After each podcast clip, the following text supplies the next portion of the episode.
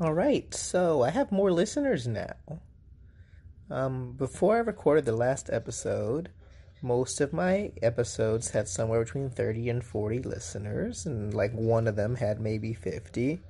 And then because, I think because one particular listener shared it with his network and that person shared it with their network, it just sort of took off a little bit.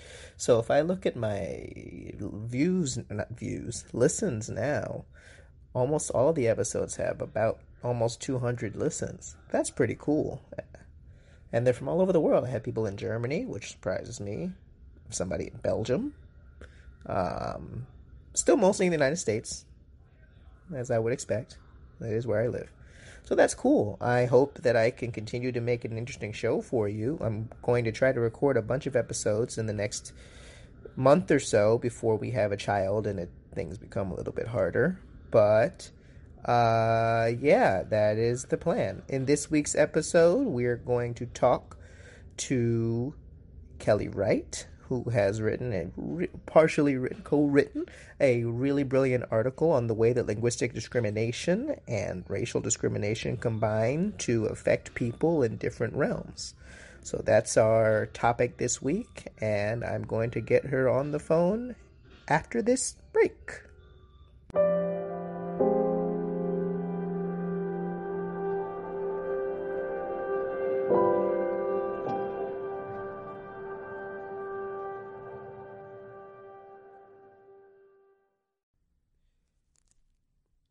So, I'm talking today to Kelly Wright, a newly minted doctoral candidate at the University of Michigan and an all around antagonist who specializes in experimental sociolinguistics. She's going to talk to me today about her work on her co authored article, Language and Discrimination Generating Meaning, Perceiving Identities, and Discriminating Outcomes, which was recently published in the Annual Review of Linguistics.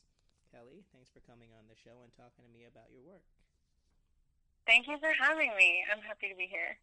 So, before we go into the article a little bit more, could you just tell me a little bit about what you study and what some of the research you've done, and you know some of the things that you're interested within um, experimental sociolinguistics? Yeah, absolutely. So, um, I have sort of disparate research tracks. I work in historical sociolinguistics and corpus linguistics, um, studying the development of racial ideologies over time and using machine learning and text learning to track those and the words that people use to describe certain subjects or certain events. Um, I also work on language planning. Um, so the ideologies surrounding nationalism and how that affects um, the ways in which languages are planned on a national level. Uh, it's not something that happens very often in the American context, but it's definitely happened all over Africa and South America, Europe. So there's a lot of data, which is interesting. And most recently, I've been working on dialect discrimination in the housing market. So looking at how, when we don't have any other information about a person, either personal or visual, um, we use their voice to sort of decide who we think they are, um, what we think they sound like, and what kind of person we think they are. Are they trustworthy? That kind of thing. So discrimination broadly, but probably a nicer way of saying that is meaning making broadly. Oh, okay. Yeah. No, I wasn't sure if you were going to keep saying things. Uh, I Sorry. have many. I've done a lot. Uh, yeah, I've, I have many comments to make there, and if I say all of them, we will never get to the actual point. But I will point out that if my dad listens to this, and you probably won't, but he could, he would be very interested in machine learning because every time I talk about my work, he's like, "Why don't you get into AI? You should get into that AI, Justin. Why don't you get?" I'm like, "Oh my god." Um, so, it's such a subject I could talk forever about. Well, AI and speech, sort of, um, you know, a, a speech interface with our technology. Well, then he would be very interested in that. I I mean, I'm interested too. Yeah. It's just like he, you know, I'm like, Dad, I, le- I'm writing this article about this, and he's like, Well, Justin, what about AI? And I'm like, That's not what I said. But um, anyway. Siri was trained on prison phone calls. Siri was trained on prison phone calls. It's fine. Okay. I'm just. That's. That I is- won't. I won't say more. I've I have actually more experience than I would like with prison phone calls. So I mean, not not from from from making them to prisons. So. Um, yeah. All right. So let's talk a little bit about the article, which was published in October. Um, or it says October 15th. I'm looking at it, so I don't know why I said it like I don't know what I'm talking about. Um, and how would you summarize the article to a general audience? Like the whole thing. Yeah. Okay. So the annual review of linguistics. Th- this this article is perhaps atypical of what is published in this review. Normally, it's something about a particular topic or approach, um, something that has you know been established, has staying power in the field, and someone is chosen to head up a project of summarizing where we are. Sometimes it is truly an annual review, so people talk about something that's happened in the last year. We went a little broader in our time depth for this paper because this is a subject that has not been covered uh, to any sort of significant extent. Um, so, what this paper is doing is talking about the two fundamental types of discrimination that are involved in sort of li- listening and then existing in the world. So, the first is just separating two different sounds the fact that I know what the difference is between a a p and a b, right, a p and a b, that's discrimination. I'm able to separate one sound from another and put them into distinct classes. What we look at, the second type of discrimination is what we think of when we think of oppression, right? Uh, traditional discrimination, the way that anyone, not just a linguist, talks about it. And the way that that intersects with the voice is the sort of middle part of this paper. We walk through the literature on sociolinguistic perception. And so I realize it's kind of a, a large set of words. But the idea is you hear some variation. Like I say can't instead of can't. And the, those different features that a instead of eh, right, is uh, telling you something about who I am. Maybe it's about where I'm from or how old I am. And what sociolinguistic perception tells us, what the literature we summarize in this paper tells us, is that those links that you make between the way someone sounds and who you think that person is are very robust. And both are always activated. So a listener is always making an evaluation of the speaker and the speaker's language use. So it's not just that I'm hearing you and I know that it sounds different. I'm not simply discriminating. I'm also sort of adding in all these assumptions about the kind of person you are when I hear you speaking. So that's the first half of the paper. the second half of the paper says, okay, great. We have tons of evidence that this exists, but almost all of it is laboratory evidence.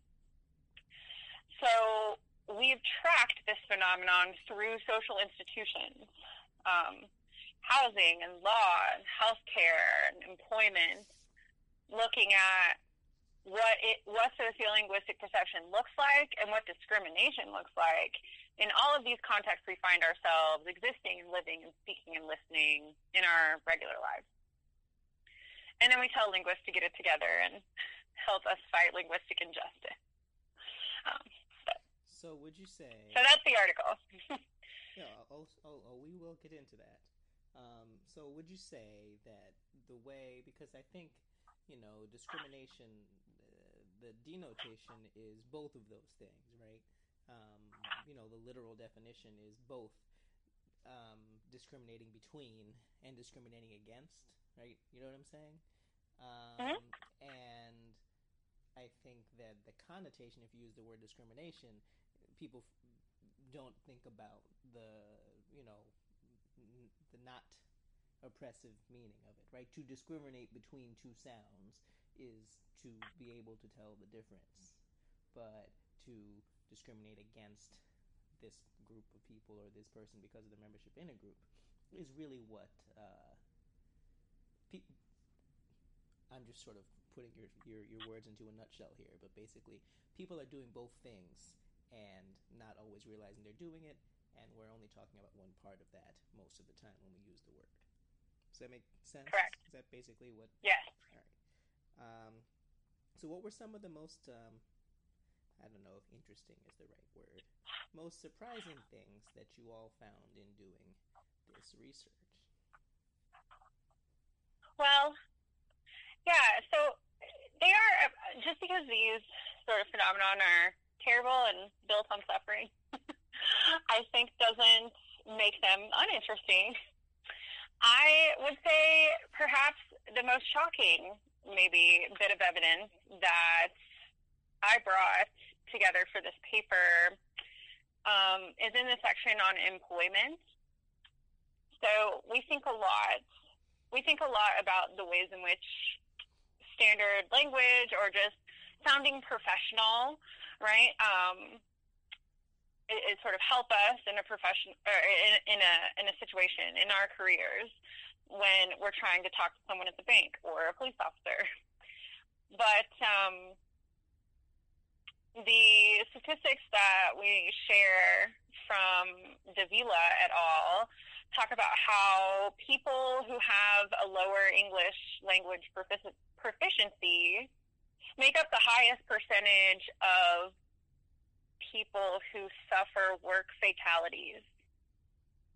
So this correlation is very robust, and it's it's very surprising that I mean, it, it makes sense once you learn about it, but the idea that I'm not a great speaker, and because of that, I get shunted out of most industries to begin with.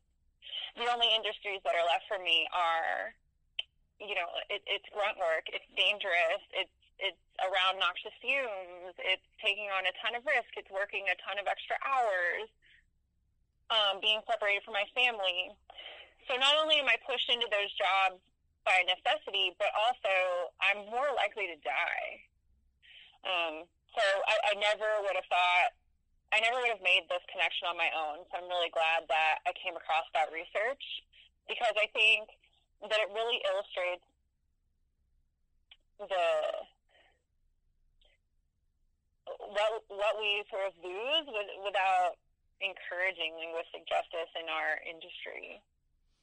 I um, when you say that, I th- you know I think of things I've experienced because you know I come into this this sort of field originally as a, a language teacher myself, and I think of my students. Um, I've pretty much not always, but pretty much always taught adults.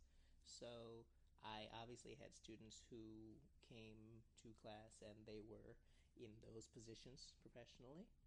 Um, and I think of how many of them were in these programs, and the, the most that the programs could ever promise them was that, well, you know, you'll you'll you'll get a little bit more money as a house cleaner.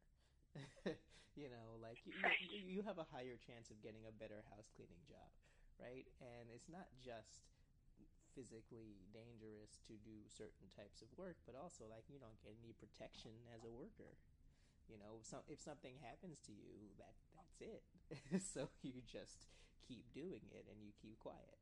So, um, and not only do you just keep quiet because you're desperate, but also you may not be able to say anything such that people understand what you're saying. So, correct. It it it, it it's one of those things uh, with a lot of this stuff. It's stuff that as soon as you say it, it sort of locks into place, but it still needs to be said. You know. So yeah. Sorry, you were gonna say something? Oh no, it's just yeah, it's like not even being able to understand the risks of the job that you agree to. Like people not giving you materials in your language or any sort of form of communication that is accessible to you. They could just speak to you. They could show you images of like, you will crawl in this hole, you might get smashed or burn and die, right? Like, like that's information I want people to have, any person at any time, citizen or not. I want them to have that information before they crawl in a hole where they might get smashed and burned to death. Like it's, you know, it seems like this is a reasonable thing, and yet it is not required or happening anywhere. How? Well, I mean, when you think about it, because they're not given the ability to speak for themselves, right? So right.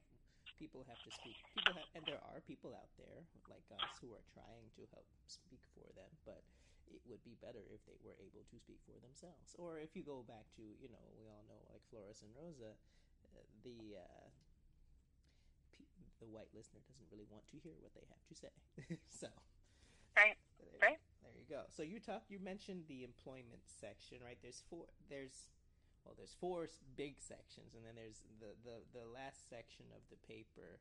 The last um, big section is about these different institutional um, types of discrimination, and you talk about education, law, employment, housing, and healthcare. So you mentioned a little bit about employment. Um, is there anything else you wanted to mention about employment before we start talking about some of the other sections? Is anything else that stood out to you? I mean, I could just read the paper out loud, but that wouldn't be very interesting since I have you here. I really, I guess one one smaller point to make is maybe that I think a lot of people understand that English is the language of the global marketplace, but I don't think that that knowledge really translates into what that means on the ground, what it means for the wider world outside of America, England, and Australia, where the standard Englishes are spoken. Um, I, the English language is a commodity in its own right. It is absolutely traded. It absolutely has power. Um, in our connected system. Uh, the section, which anyone can read for themselves, is you know details some several examples, but I think it sort of it drives a lot of some of these other things that we'll talk about later. Um, the, all of these institutions are interconnected, but I think this the, the global prominence of English is something that kind of gives these practices staying power. Well, say a lot about that, but yeah. All right, well, the order in the article, you probably know better than I do. I'm flipping to it. Um, the first one that's mentioned is education. That that well, we I mean we just talked about the commodity of English as a language, so that certainly comes into play when we talk about education and discrimination there. So why don't we talk a little bit about the way that linguistic discrimination manifests itself in education? Although this is kind of what I talk about in every episode of the show, but it makes sense to start there since that's where you start in the article. So, sure. So, I think people are aware that linguistic discrimination exists in our education system in the U.S. I think part of that stems from the increased visibility of, of um, Native American history in secondary education, primary and secondary education. People know about the boarding school generation. They know that part of the kill the Indian, save the man, you know, sort of program starts with erasing their language, right? Um, I think that, that that's a good example, but the kinds of examples we're focusing on in this paper are things that are much more subtle because we're trying to highlight sort of how discrimination is working in our daily lives in these these very very subtle and sort of under um, understudied and less less understood is that what I'm trying to say? Ways. Um, so yeah so I think one of the really interesting examples comes from um, Venegas Rojas et al. 2016, and they're talking about how outside of America in places where people are learning English as a second language or where English has been the medium of instruction in their secondary education, that lower proficiency students are really at a disadvantage for a number of reasons. But one of the main reasons is that these teachers drill students on accentless production. So this idea that you are a, you are a language learner and we want you to speak with a perfect accent, one that any standard speaker in America, Britain, or Australia would hear and not think twice about. Um, and that has very little to do with communicative competence. And it's something that really hinders, um, and sort or well, I, let me say it, it it sits on top of the sort of regular hindrances that an English language learner will run into in all other sorts of ways. I mean, it's very difficult to learn a language, a second language, a third language, a fifth language. It's very difficult to learn one as a working adult.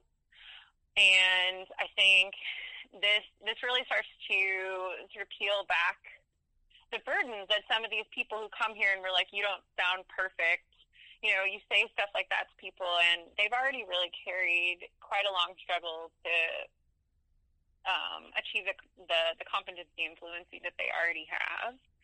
So this is like a picture that's painted about what English language ideology does in the wider world as opposed to what it does in American schools. Yeah, I um because I think this is what podcast hosts are supposed to do. I'm now going to refer to previous episodes.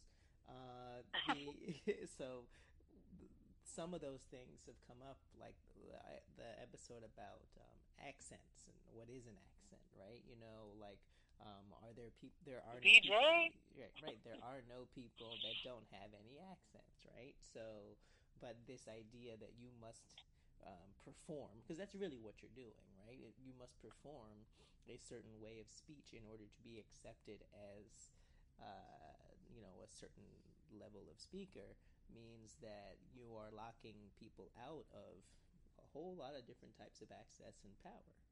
And you know the drilling is. Uh, as people who listen to this know, like I spent time in Korea, and that that that that's eh, you know maybe it was ten years ago, maybe it's changed, but that was a big part of things there, and it was like I continue to feel guilty about the fact that part of the reason I had that job is because I had that sort of accent. Um, right. And when you, you think, have you seen the movie Parasite, the recent movie? Mm-mm. Oh, you should you get, you see that. Well, it's getting it's getting nominated for the award, so it'll be around. Um, Korean movie, and well, I don't want to give anything away. Got to see the movie, but uh, you know, a lot of Korean movies are like this in that when the people speak English, they do it with this really exaggerated American accent, and and, but it's like it's um it's funny, but it's also like it's performing a certain type of status in a way, and it happens at a few really important times in that movie. But I'm not going to say anything else about it. The point being that uh, this whole uh, idea of what a good speaker of the language is is you know imposed upon people through the education system not just here but around the world and i think a lot of people in this country especially and that is still where most of my listeners are don't quite realize that that is happening everywhere and it's very detrimental mm-hmm. um, i could go on about education forever but i will not so the next section of the paper is on linguistic discrimination in law, and oh boy, there's. Oh uh, boy. I mean, when you once you once you put that subtitle there, you know some stuff is going to come out. But it is your article, and so I shall allow you to be the person. yeah. Um. Can I say one more thing about education? Oh, sure, sure. Okay, so um, I really appreciate what you said about this thing this thing about how we find so maybe two things. So how we find like jobs abroad, which I know isn't an experience that sort of everyone um, in the U.S. does, but it really has a lot to do with this idea that you might not speak like the perfect language for the area you're going into, but you speak an educated variety, an educated sounding variety of that language. Like your, you know, Korean that you learned here sounds more like the educated variety of Korean people would learn there, so it already has prestige when you come in. Um, and I think, I think that kind of thing is really interesting, and it it really just continues to blow my mind about this accentless production that is drilled into people because people obviously speak with accents in all of these countries too. Everyone on the entire planet has one, right? So the idea that standard people won't be able to understand you if you don't speak with this perfect normative default accent which is usually falling out of someone's mouth who speaks uh, some sort of regional accent um, from whatever country or area they're in. So this this disconnect from awareness of what you actually produce and know and understand and not being able to sort of translate that into a different national context or being able to say, well, we understand this, but Americans won't. They just won't even hear you if you don't sound perfect. You know, it's, it's, it's such a fallacy. It's like, have you ever had a conversation with someone who wasn't from the area you were from? Was it successful? Okay, well then maybe it's not the biggest deal, right? But um, and we see when programs, when we have programs that are very attentive to what the world around them looks like in these neighborhoods and, and where they're at, and they, they make something that's very responsive, it still ends up being the normative students that get the most benefit from it because they're the ones who learn a second language. They already had command over the prestige variety. And now they're going out into the world as like, oh, sure, I'm bilingual. I guess I have like passing Spanish proficiency. It's like, you don't, but it's still going to get you a job. It'll get you a job faster than it will get my English language learners. So, I've mentioned yeah. this, I've mentioned this story before on the podcast, but I just it comes up a lot when I think of. I know that when I was learning French, which is very much one of those situations where I was like, oh, you know, now be a special person with your extra languages. I didn't did not need to learn French, um, but when I got to college. Um, there was like a classmate who I spoke to who got all of the words, you know, the words were all accurate, but was making zero attempt to try to sound like a French person from France. Now, I don't mean this, I'm not judging her for doing so. I just think it was different because we as Americans, or I should say as people from the United States, do not feel nearly as much social pressure to conform to the desired accent of other places. No one says, if I were to learn something in Korean or Chinese, like, well, if you don't sound exactly like, you know, then they're not, they're not even going to, to hear what you're saying. You know, like that, it, it, it doesn't quite work in the other direction. And I just, I always think of her. Maybe that's mean, but I just think it was very striking with that person that I knew from college. Um, yeah, it's very it's fascinating. So law, yeah. So law, yeah, no, unproblematic completely. We can just skip it. Um, no. uh, so yeah, so law. Um, this might come as a surprise, but the legal system is entirely linguistically based. It is a fundamentally linguistic endeavor, our justice system. We write laws in words. I'm, I'm not trying to be redemptive. It's just, it's shocking how literally one sentence is the difference between who is free and who is not, who is a citizen and who isn't, what's a crime and what isn't. Um, is the interpretation under a, an existing statute, which is worded in a way that is, you know, either narrowly or widely interpreted. And uh, over time, which we also know language changes over time, but the law doesn't. It remains solid, crystallized for centuries, as we've seen with our own Constitution. So, what does that mean? Um, when we sort of think about the ways in which someone sounds or the words that they use, like outside of policy discussions. So, like, insert all policy discussions. Every single one of them is problematic. There are no exceptions.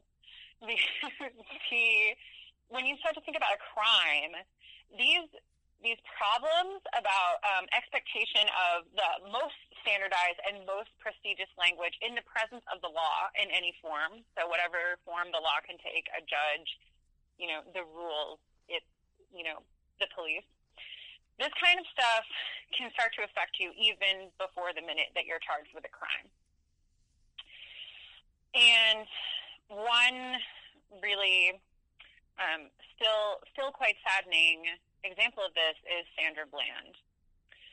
So Nicole Holliday and a handful of others uh, wrote about this on um, several blogs when it was happening in 2015.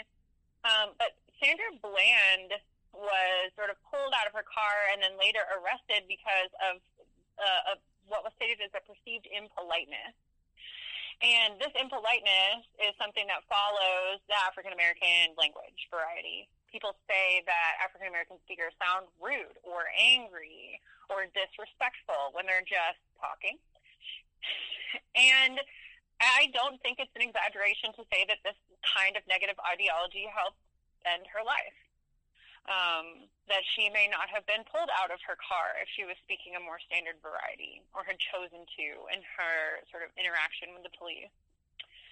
Um, yeah, f- like formality and respect are sort of evaluated as a function of standard and non-standard language. So if you're speaking standard, it's because you care about what you're doing, you're attentive to the situation that you're in, you're being honest. If you're speaking non-standard language, all of those things are questionable. It's not like we automatically think you're the devil or a murderer. It's just that we're not, we don't question it in one situation and we do question it in another. And when it comes down to a jury of your peers, who most of the time aren't your peers, um, a little bit of difference in the way that you speak really matters. Um, it matters so much that people get sent to jail because of how they sound. Um, they get sent to jail because our transcriptionists are terrible and do not understand the variation in American dialects. So, an African American person who's uh, interviewed as a witness, an alibi witness even, says something like, he be working, which doesn't mean he's at work right now. It means he has a job. And so, if a standard English speaker is transcribing that, they will edit someone's language to fit standard English, and that obscures the truth. Um, it is a a complex and um, it is an intimate failure, a miscarriage of justice in our system that just because I'm a speaker of English, I'm not allowed a translator. Whereas we've seen people go to death row over things like this um, over miscommunications in transcription on appeal and such like that. You have to think like a judge on appeal, a judge only gets all of the notes that were collected before. So all of his assessment of the previous trial comes from just the court the court transcription. Um, and those transcriptions are prepared it, with an orientation towards the needs of the court and not the needs of a defendant. And if it's you know practice that's based on what we say and what and the words that we write, then we need to make sure that they're accurate. I don't. I, yeah, it ruins me. I am gonna do that thing that I do where I process what you're saying by connecting it to something that I experience, and I hope when people listen to this, they don't think that I'm being egotistical by doing so. But think that part of my process is to do this so that other people, when they listen, can do the same thing.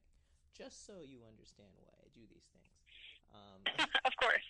Right. Well, some people might say, well, he's just talking about himself. But I think about how the couple of times that I've personally been hassled by police and how I made, and this wasn't even a thing that I had to think about, I made absolutely sure how perfect everything I said was you know, like for things where like I was, you know, I was really mad, but I didn't want anything to happen to me or anybody I was with, you know. So it's just like, and I, you know, you get really ashamed to to realize what you're doing. Um, you hear me talking now. This is how I talk, but uh, I made very sure that there was nothing out of line because I did not want them to. I don't know if I was thinking about them perceiving me as impolite, but I sure didn't want them to perceive me as anything other than incredibly deferential, and it's uh, it's not a good feeling. And I totally understand why, you know, anyone who anyone doesn't always feel able to, you know, prostrate themselves below such things. It's uh, mm-hmm. it's not fun. But on the other hand, you know, nothing has happened to me yet. So it's just to think about how that sort of thing has led to so many different people's lives either being irreparably damaged or ended. Um, and it's just because they're speaking in a way that people think is unbecoming of humans or something like that. I don't know. Um, I also think right. of of um, you know Sammy Sosa. Oh yeah, baseball player. Um, Sorry, I love baseball. I got like way more excited than I should. I was like, yes, oh my god, I do. so he, uh, well, there's a whole bunch of stuff going. I don't know if you've seen him in the last few years. Um, when when we get off the phone, you know, Google him. He's doing some skin lightening stuff. I don't know what's going on, but uh, before all of that, when he was, I don't remember he was still active or he was had just retired he was rumored to have used steroids, like many people. Um, he it, it seems likely that he did because everybody did. Anyway, they brought people to testify before Congress because they were very mad about the, the, the game being sullied.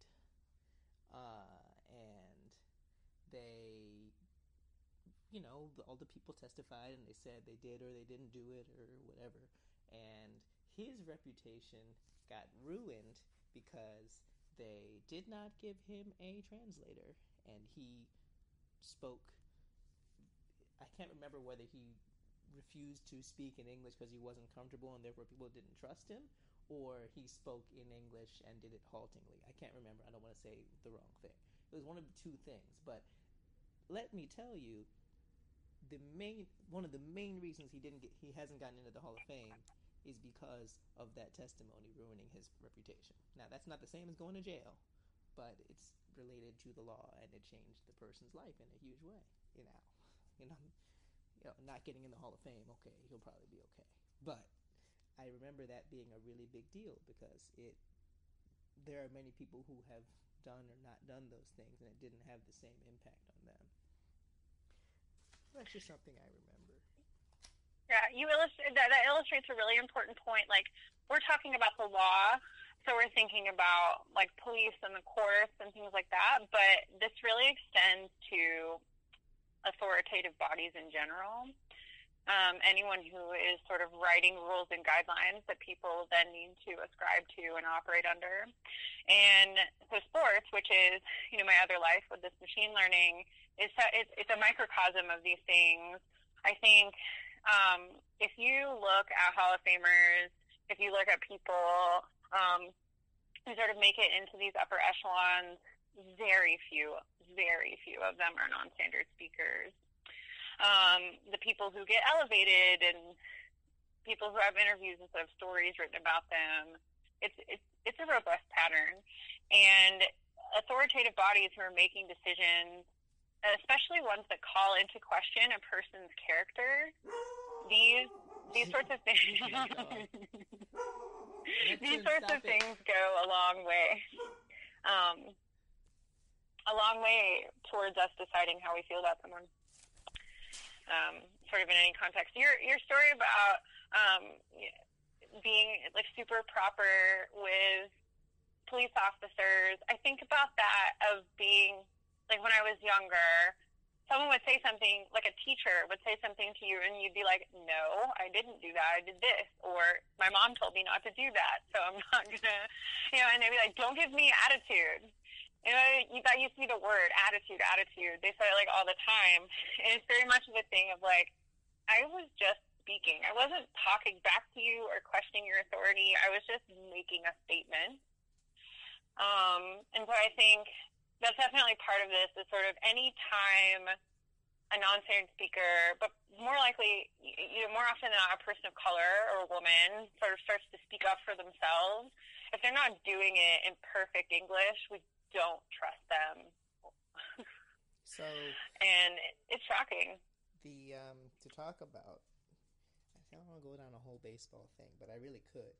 Um, the thing I didn't I didn't mean to just assume you didn't know anything baseball or anything. I just I don't know. Not everybody knows who Sammy Sosa is anymore but um, because he didn't make the Hall of Fame.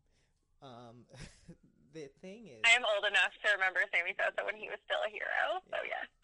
but the um, the one of the big problems is that the ones you said that the people who make to the upper echelons are usually not non-standard speakers.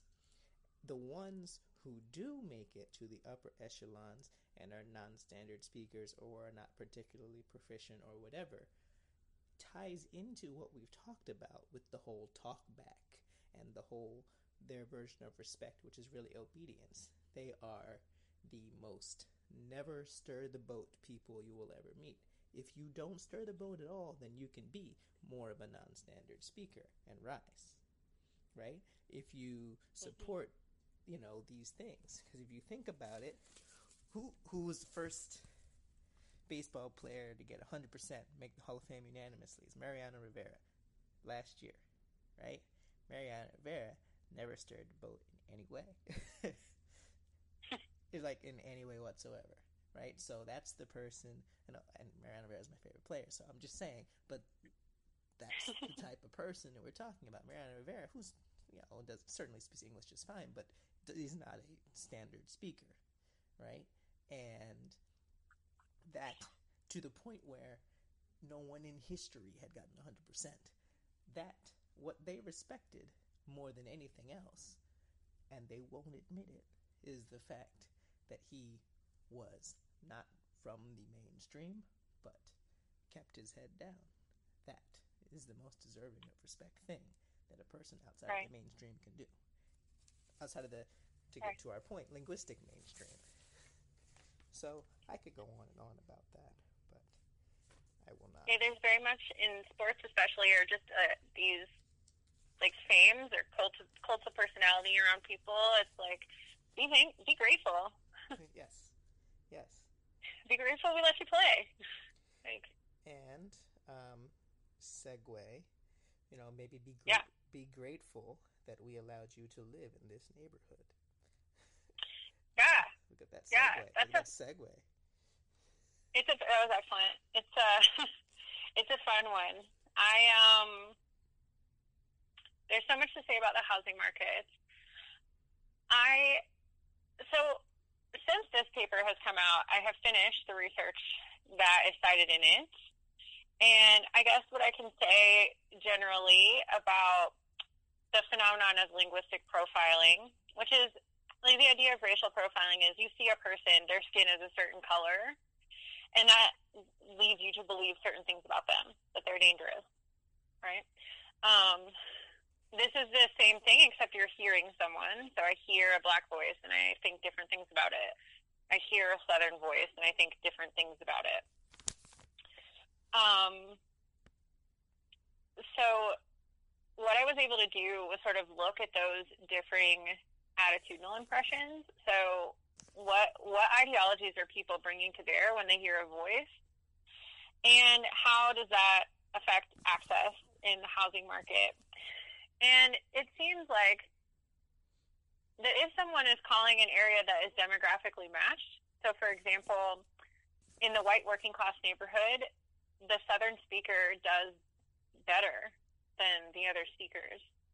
Um, and that neighbor that demographic match of a white indexed voice in a white area with all the associations that go along with southernness and working classness sort of in combination makes that person sound more like home right i mean it's not it sounds like when i say this kind of thing and they do better that it's like white people are like oh you're a white person i definitely want you to live here but it's not that intentional. It's not that nefarious. This goes back to you know the original points of the article of like we're doing we're doing all of these discrimination tasks all at the same time. It's happening mostly unconsciously and simultaneously. So I you speak for one second and I've already decided who I think you are. I can change my mind.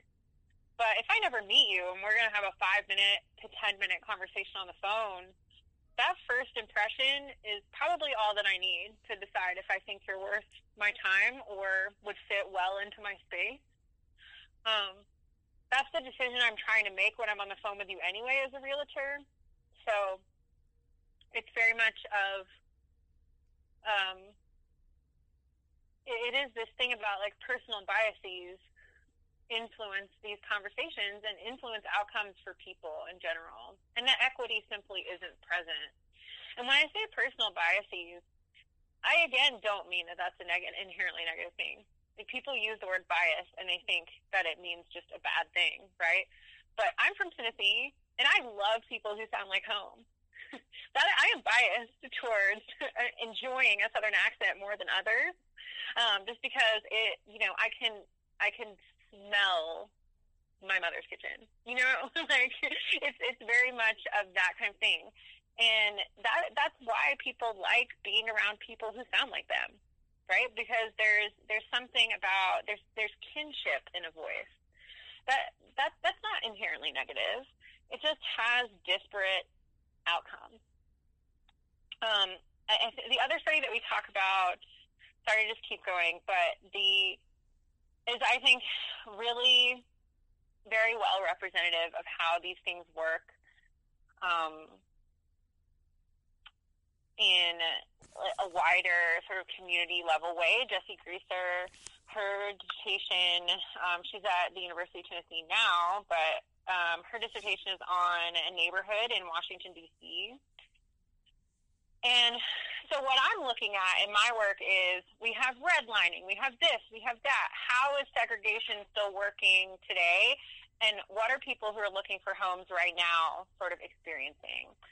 What Jessi is looking at is this is a black neighborhood that has existed in this space for years, for 60 years, 85 years what are the people that live here experiencing? How have they responded to all these other changes? White flight, um, you know, uh, gentrification, black upward mobility, all these things that have the black community in DC has experienced. What does their what do their voices say that index those experiences? So, what does it mean to live to find a place to live? But then, what does it mean to live in that place? And sort of stay there and be a member of the community as it changes around you and the ways in which that affects your language. So she really brings evidence that there are these like hyper local sort of ways of knowing and being. And these are the kinds of communities that people are trying to preserve that in some circumstances they might be like, maybe this other person, this standard speaker, is not a great fit for my, you know, hard scrabble and you know illustrious sort of neighborhood that we've all tried to like cobble together and live here for years while everything else kind of swirled around us. Um, that's not inherently negative either, but it's definitely something where you're trying to get people. You, you want you want we want our neighborhood to be our neighborhood. I mean, I think that makes sense. I I um I've always had an interesting thought about gentrification in neighborhoods. You know, I live in New York, and it's obviously got all that going on. Um, but, really? uh, but it's it's interesting because I I grew up in Brooklyn, and where I lived was sort of this weird mix of like uh, Italian, Jewish, and black. So you know, I guess an upper middle class ish area. But if you went two blocks in one direction, it was West Indian black. And if you went two blocks in the other direction, it was much more Jewish. And if you, I think that's it. Could, there's only so many directions. But like it was like just sort of this interesting little spot in between. And then like on my block, you had pretty much all those groups represented, and that was interesting. However, if you go back there now, it has hipsterfied, and I would like, like to, to to see what the neighborhood is like linguistically, especially because there were a lot of languages there when I grew up, and I doubt that there are nearly as many languages as there are now. I mean, near you know what I mean. There are nearly as many languages now as there were then, and I Sure. expect that a lot of the little things like the dollar vans and stuff like that are probably not a big deal there anymore. So I don't know. And now I live in Queens, and you know everyone's being pushed out of here, so uh, I'm just sort of watch, and I can like see the neighborhoods from my window, watching things change, and it's just sort of sad to look at. Um, One of um one of my favorite things to do. this is so nerdy. Oh my god! Is um if you like Google Earth at like an area that's very linguistically diverse. So New York City is perfect for that. And you just do like kind of a small linguistic landscape activity and just drop a pin somewhere and sort of look around and just see what what variety of languages you can see on signage in an area. This is a great thing to do to drop the pin in you know, like Eastern Europe, like former Yugoslavia, just anywhere in that entire block, you're going to have just five, six, seven languages in one block on the signs in contact. And I think those things are so interesting. Um, you would think that, oh, well, we all, it's, areas all have a bunch of English speakers, there won't be variety on signs. But I've been hard pressed to actually find an example of an area where this doesn't work.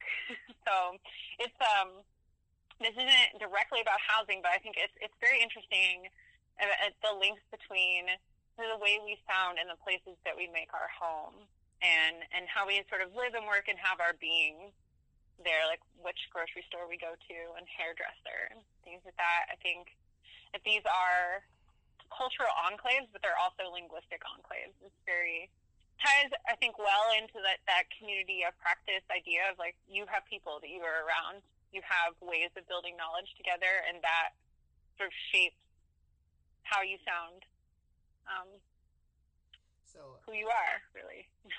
I have two quick points to make out of this, and then I have to I have to move to the healthcare thing before we end. Um, the first Okay. point is that when I started running long distances about six years ago, I lived in Manhattan, so I didn't really do anything interesting. I went up and down the east side. But then when I moved to Queens in 2014, I started running all over Queens and Brooklyn, and like I had been to most of these places, but I hadn't connected the neighborhoods like on foot. I would get on the subway, go up, and be in a new place. And when I was running, I would see how the neighborhoods fit together and like molded and didn't mold, and that was really cool.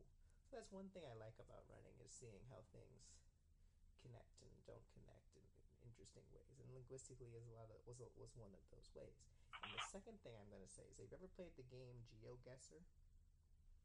Mm-mm. Yeah, you can do the whole world, but it's too broad to be useful. You can also do GeoGuessr, and they have like United States, New York, Los Angeles. Basically, you um, they they give you a Google Earth picture, and you're supposed to guess where you are in the world. Oh my gosh, that's crazy. I mean, but like you can spin it around, and you can look and see what language is being spoken right on the street signs. You know, you might not there might not be a street sign. It's usually a highway or something, and then you can see okay, that's that's uh, two yellow lines. That's the United States. Or if you're in Europe, you say, well, that's a white line.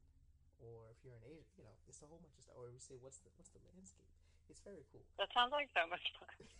yeah, and then like I do it for New York, and like then it's cheating because then it's like it's a grid, right? It says 49th Street. You're like, well, I think I'm on 49th Street, but it's, it's a little easy if you do that.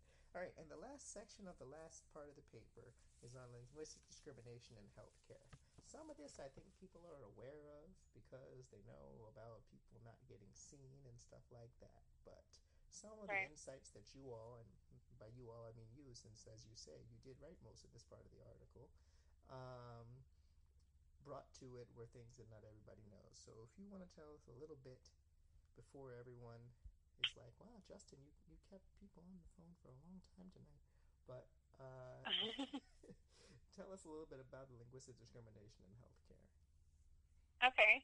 Yeah, so I do have to give a shout out to Rachel Weissler, who definitely did most of the work on this particular section. Um, but the um, co-author, she's amazing. The I think so. One of the first things that I ever learned about like linguistic justice was a conversation about linguistics in healthcare. And honestly, it's not hard to imagine. I mean, yes, people not getting appointments, but this is an idea of I don't understand what you're saying, and I give you an imprecise diagnosis. So I might kill you. I might make your situation worse. I might not help you at all right? Um, that can be a problem based on the languages used. So globally, most hospitals are in areas where the people in the hospital speak a language that the people in the community do not speak.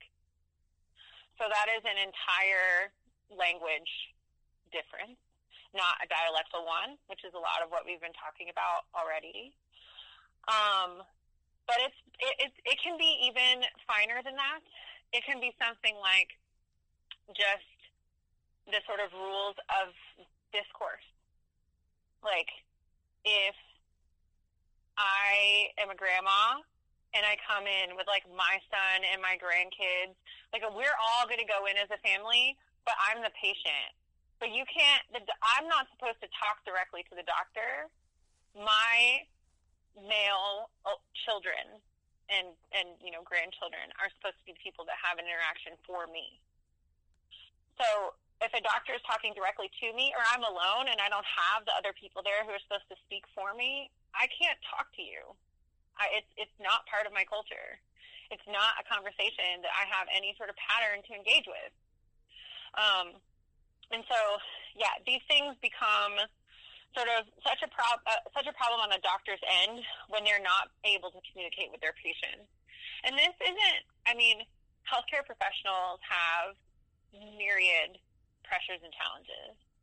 Um, this is something that is beyond any individual or individual policy, but really it comes down to are people getting the right diagnoses?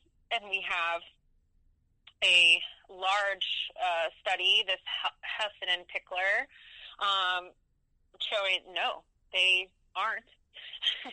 and uh, shock, it affects women more than men.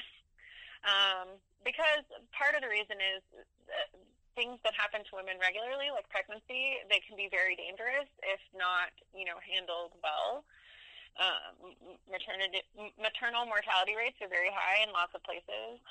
And um, and there's this other side of it where people can't interpret the instructions that they're given or the diagnosis they're given. So somebody comes in, palpates, you know, places on your body, writes some stuff down on a chart. Some other person comes in and they're like, "You have bursitis." The person doesn't know that that's just like fluid you know, in a joint or something, they they have no idea what they have. They just sit there, they listen, maybe walk to the pharmacy and can't read their instructions. Um, I don't think that the burden should be placed on the patient, especially someone who's suffering some sort of illness or malady, to have to interpret for themselves or go out somewhere else or, God forbid, pay because there are absolutely you know people who will take your money to translate your your prescription information um, uh, to get care. So it's it is a problem, and it's a problem that unfortunately people people lose their lives and become very sick over or avoid. You know, regular care, preventative care, lifetime health is something that just doesn't happen for people because they don't feel like they'll be treated equitably or they're afraid that they won't understand when they go into a hospital or a doctor's office. So it's it, it's a problem. Pardon me thinks that that is for some people a feature, not a bug. But I don't need to go. like I do think that there are certain people who would never like admit these things to themselves. And I don't even mean just in the United States, but I mean around the world, because there's oppression in every country, that would like to seem like they're helping people by building a hospital there and certainly you are helping some people, but are they have thing guess I'm now quoting myself, the altruistic shield, where basically they think I'm doing a thing for people. So don't you dare tell me that what I'm doing is oppressing people. Um, so it, it's just sort of like, and you see this in all of these fields, right? You see, well, I'm running uh, affordable housing, so how dare you tell me that what I'm doing is discriminatory? Or I'm running a nonprofit that does education for people. So how dare you tell you know that sort of thing? It happens a lot in all of these fields. Um, to bring it back to even the other thing, I'm you know doing workforce development, right? I'm trying to help people. So how dare you tell me I need to do better? Or in law, well I do nonprofit law. How dare you tell? You know, I feel like this attitude it's just so pervasive because what you're saying is really important, and you're not even saying these people are being malicious, but to point these things out to a certain group of people, they're just going to get so defensive that they just clam up and they don't want to hear it. So, the article and this interview is going to conclude with the idea of like you do give a couple of suggestions for how linguists can help to resolve these issues. Yeah. Um, I said a lot of things there. I really, yeah. I mean, it, well, it's it's a lot. I mean, it's too. It's it's a it's a depressing article because we kind of just walk through a lot of people's pain. But I think that education is crucial. Yeah. So a lot of the a lot of I think the issues that we see can really be solved through education and honestly, I don't think that it's something that will take that long. We conclude the article by saying that linguists, in general, are poised to be our privileged to have expertise on language because it's something that is very very widely ignored in common curriculum we we really have a gift to understand how our cognition works and what communication is and we have a responsibility to teach and frame um, our conversations around the fallacy of standard language and the idea that an ideal or native speaker is just that it's an idea it's not it's not something. And that anyone who produces a grammar produces a good grammar that language structure is and we interpret it on top of that but it's not there's no inherent badness or goodness there um, that, that, that's not a lot of goals, right? That's just three things that I would like the whole world to know about language, and I feel like maybe we would do a little bit better. Um, so, I, I this is something every linguist can do too. I think, like, you can be a syntactician and still tell people that linguistic discrimination exists. Um, well, I think I'm just going to leave it at that. So. Okay. Thanks.